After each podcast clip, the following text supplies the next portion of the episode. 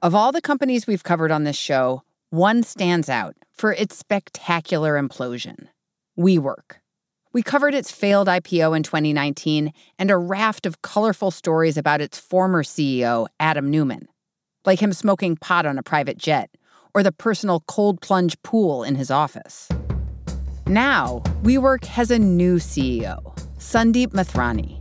I sat down with him at the Wall Street Journal's Future of Everything Festival to talk about what it's been like to rein in WeWork's excess and to lead an office space company through a pandemic. Welcome to The Journal, our show about money, business, and power. I'm Kate Linebaugh. It's Tuesday, May 11th.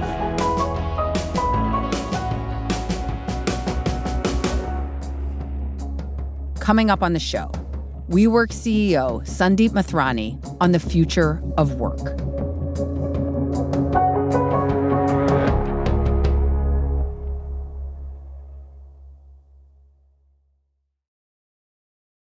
This episode is brought to you by Volvo Cars.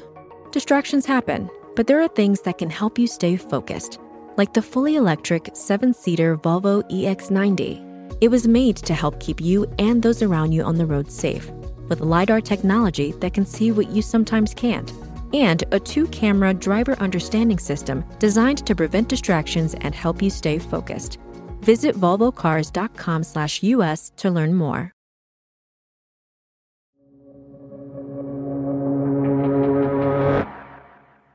Sandeep, thanks so much for joining us. Thanks for having me.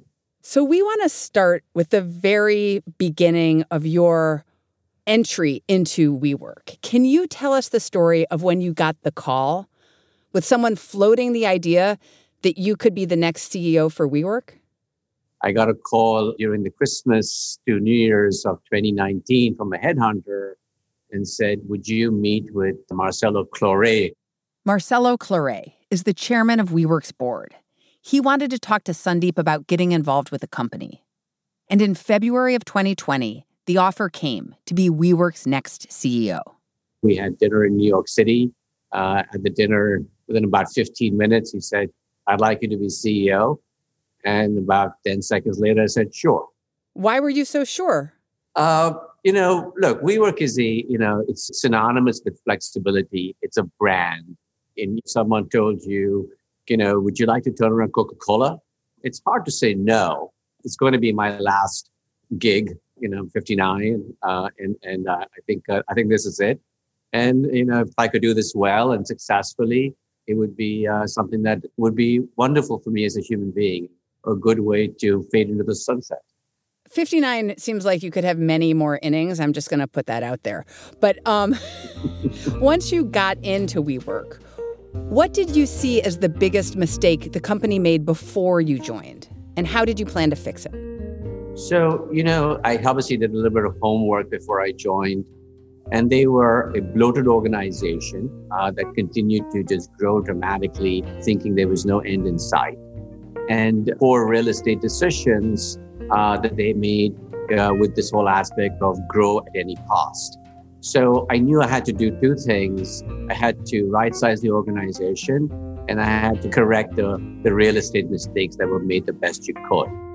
Right sizing a company often means firing people. We'll get to that soon.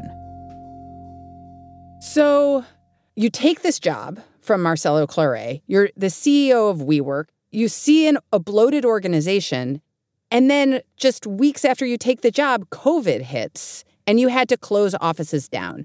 What were you thinking at the time? Um, you know, I, I, would say when I took the job on February 18th and the world shut down on March 14th, at least in the US, when I took the job, I said, this is sort of a, not a hard turnaround. And the reason was the one thing about this company was the revenues continued to grow up. The demand for the space was always there. Occupancy was always high. So the revenue was not the issue. The issue was an upside down cost structure. An upside down cost structure, meaning WeWork was spending more money than it was bringing in. So I said, okay, if I can correct the cost structure, we know we can be profitable very quickly. And then, of course, COVID hit. You know, I was a little bit of panic land, to be honest with you. I, uh, I panicked because I didn't know how sticky the revenue would be. I didn't know my colleagues. I'd only met them for a short period of time. And all of a sudden, we were going to go away into our own cocoons and try to work together through Zoom. How would I build trust with my colleagues? Uh, you know, they don't know me. They don't, you know, know me as a leader. So how would I communicate with them? So I was very concerned about all those factors. On the flip, okay, to right size the organization was actually easier. Okay. And it was easier because I would have made headlines every day by we work lays off so many people. we work right size of the organization. They would have just been one article after the other. But, you know, I was just one of hundreds of companies doing it. And so it was easier to do that without being this, having the spotlight on us. And, and second, I, have now heard because my colleagues, you know, did a lot of the right sizing and they felt that the, the, the amount of right sizing we did, you know, in all due respect, we we we went from 15,000 people to 4,500 people. So this was not a, a little task. Just a note: not all of those people were fired over Zoom, and some were let go before Sandeep took over. And so, ironically, talking to the colleagues who did a lot of this right sizing, they felt that actually doing it with Google Meets or, or Zoom was actually a lot less emotional and therefore they felt it was you know i don't want to use the word easier but it was a lot less emotional so in some ways the pandemic allowed you to shrink the company faster than maybe you had planned on when you took the job? Oh 100% it did help what would have taken me two years. We did in the span of eight months. When you came in former ceo adam Neumann was working as a consultant. How much interaction did you have with him and what was it like? um, I actually had no interaction with him in his consulting role, although I will say I communicate with him often. And obviously, he created something to disrupt a class of real estate that was not disrupted, which is commercial real estate. And I wanted to learn from him all his learnings. You know, it's easy to look at the things that went wrong, but there were a lot of things that went right. I mean, he created a brand that's synonymous with flexibility. So I did engage with him and speak to him often, and I find that the right approach. What did you talk to him about? What did you learn? And then I want to ask what are the things that Neumann did right that you're trying to preserve? I think one of the things is, you know, he created wonderful work environments. I mean, the, the spaces are actually very beautiful. They, they encourage creativity. They encourage innovation. It brings people together as collaboration. And if you think about the COVID environment and think about people wanting to come back to work, they want to come back for collaboration, innovation, culture. And, and that's what this, this, the environment that was built encourages. Amenities, you know, is what people talk about all the time uh, now in this post-COVID environment.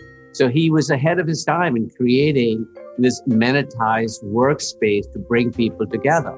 So there's a lot of right that I'm capitalizing on. Are you still speaking with him regularly? You know, we speak probably every, you know, I would say every couple of weeks to say hello. You know, uh, sometimes we don't talk any business. Sometimes it's just to, uh, you know, uh, to, to wish someone uh, Shabbat Shalom on a Friday, you know, just to say, uh, you know, and um, and that's it. You know, sometimes we have a conversation. Sandeep is now trying to do something that Neumann failed at, taking WeWork public. But this time around, the company isn't doing a traditional IPO. It's going public through a SPAC, or a special purpose acquisition company. That means a company which is already publicly listed, in this case, BowX Acquisition Corp, will merge with WeWork. Through that deal, WeWork will become a public company without going through the more rigorous IPO process. BowX chairman Vivek Ranadive convinced Sandeep to consider this approach. You know, I was pretty vocal at the fact that we were not looking to go public until I got to profitability. Uh, we're pretty vocal that we obviously had enough liquidity to make it through the pandemic and see it to the other side. And effectively, you know, we had an inbound call from a SPAC and I said, Hey, you know, versus talking to you on the phone, why don't I come and meet you? I'm going to be in California. And so in December of 2020, I actually went to meet him. And the most ironic thing is, if we never met face to face, I actually don't think this would have happened. We built instantaneous trust. We told each other our story. We figured out whether this would make sense. WeWork is expected to be valued at $9 billion in the SPAC deal that will close in the coming months. After the break, how WeWork CEO sees the future of work.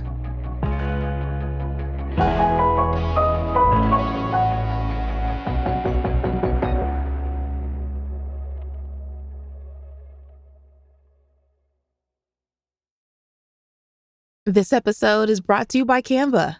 It's time to ditch your old presentation programs at work and try Canva presentations instead. It'll help you create stunning slides in no time. No design experience needed. Just start with one of the designer made templates or generate something in seconds with AI.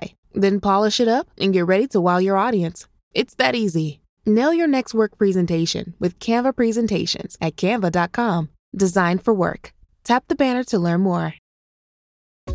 This episode is brought to you by ServiceNow. Everyone's talking about AI. Everyone. But where do you start? How can it actually help your business?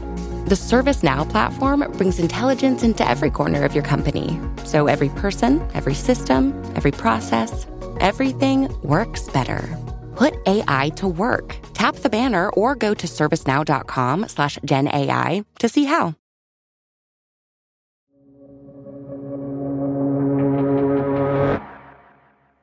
All right, I want to kind of shift topics a little bit and turn to the future of work or really office work. And I know WeWork will play a, a, role in that future, but before we kind of talk about WeWork's role, can you describe how office work is going to change? You know, I, I will say that whatever we thought about a year ago was different than what we thought about six months ago. It is different today it's going to be different six months from today, and it's going to be different a year from today. I mean, this is top of mind, right? I mean, every CEO is talking about what does it mean. And CEOs are taking different approaches. JP Morgan Chase has a message for its employees. Get ready to come back to the office as early as the summer. Other Wall Street banks aren't far behind. But tech companies, some are already saying remote work could be permanent. Twitter employees now have the chance to work from home forever. Google today said it now expects 20% of its employees will work from home after its offices reopen later this year. Other companies are looking for flexibility. That means WeWork, which has been offering flexible office space for years, can be in the middle of the conversation. The words flexibility come to mind all the time. The words hybrid come to mind with every company all the time. But one thing we've seen is there is a common node. No one is saying they don't want to go to work. They're saying, I want to go to work two, three days a week.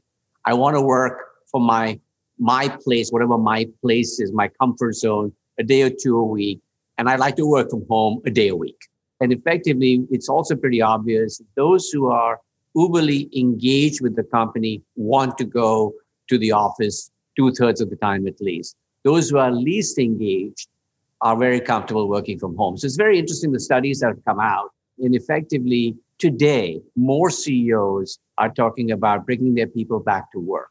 Most CEOs are talking about, hey, they have Zoom fatigue. I mean, Jamie Dimon said there was Zoom fatigue. The CEO of Zoom himself actually said, I think in the last couple of days, that he had Zoom fatigue right? So it is actually saying something that if you want to collaborate, innovate, build culture, the office is an important part of what you do.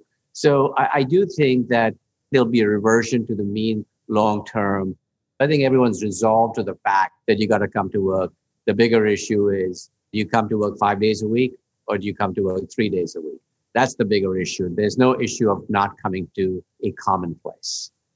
Why do you think the return to the office is going so slowly? I mean, vaccines have been out for months. Many people are already vaccinated. I think it's a, you know, it's a tone from the top. You know, I think if the tone from the top said you've got to start to come to work, I think people would come. I think people like to stretch the limits. But I do say that as vaccination has accelerated, it's becoming less of a concern about coming back to work. So, you know, in markets uh, like in Florida, in Texas, people have started to return to work in droves. Our activity is very high in those markets. And I think in bigger cities, people are concerned with things like the cleanliness of the public transportation, So, but I do think that as people are vaccinated, those fears go away. And look, at the end of the day, we're now seeing the tone from the top that says that in the summer, whether it be May or June or July, we want to see a return to work of our colleagues. And I do think you're going to start to see a change in attitude. So, WeWork offices became famous in some ways just because they were really fun places to be. And the pandemic seems to have sucked the fun out of everything with all these rules we have to follow and masking and obviously for safety reasons. With that in mind, how are you planning to make WeWork fun again? You know, we don't have to try very hard to be perfectly honest because our environments are very nice. One. Two is we provide flexibility, right? So no one wants to make really long term commitments today because they don't know what the future of work holds. People want open plan offices today because they can keep them cleaner, there's less clutter, there's good ventilation. So, again, a lot of the things this company did pre pandemic is really what companies want to do post pandemic. Right. But is there going to be beer on tap and tequila shots? Uh, you know, do you know me? No. Um, so, you know, again, we haven't had that in the United States at all. Uh, that's not what, you know, fun is not defined by those aspects to it. You know, I'm a, as I said, I'm 59 years old. I'm uber serious, and so maybe maybe having an adult at the in the room will change that that aspect of it. Well, Sandeep, thank you so much for your time today. Really enjoyed the conversation. Thank you so much for having me. This was a lot of fun.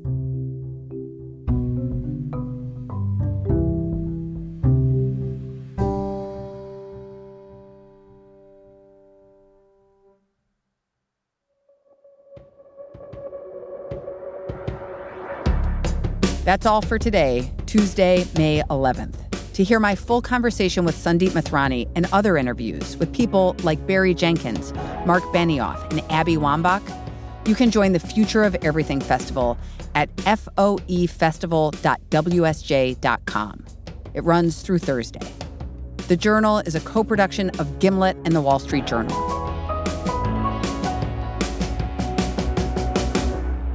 Thanks for listening. See you tomorrow.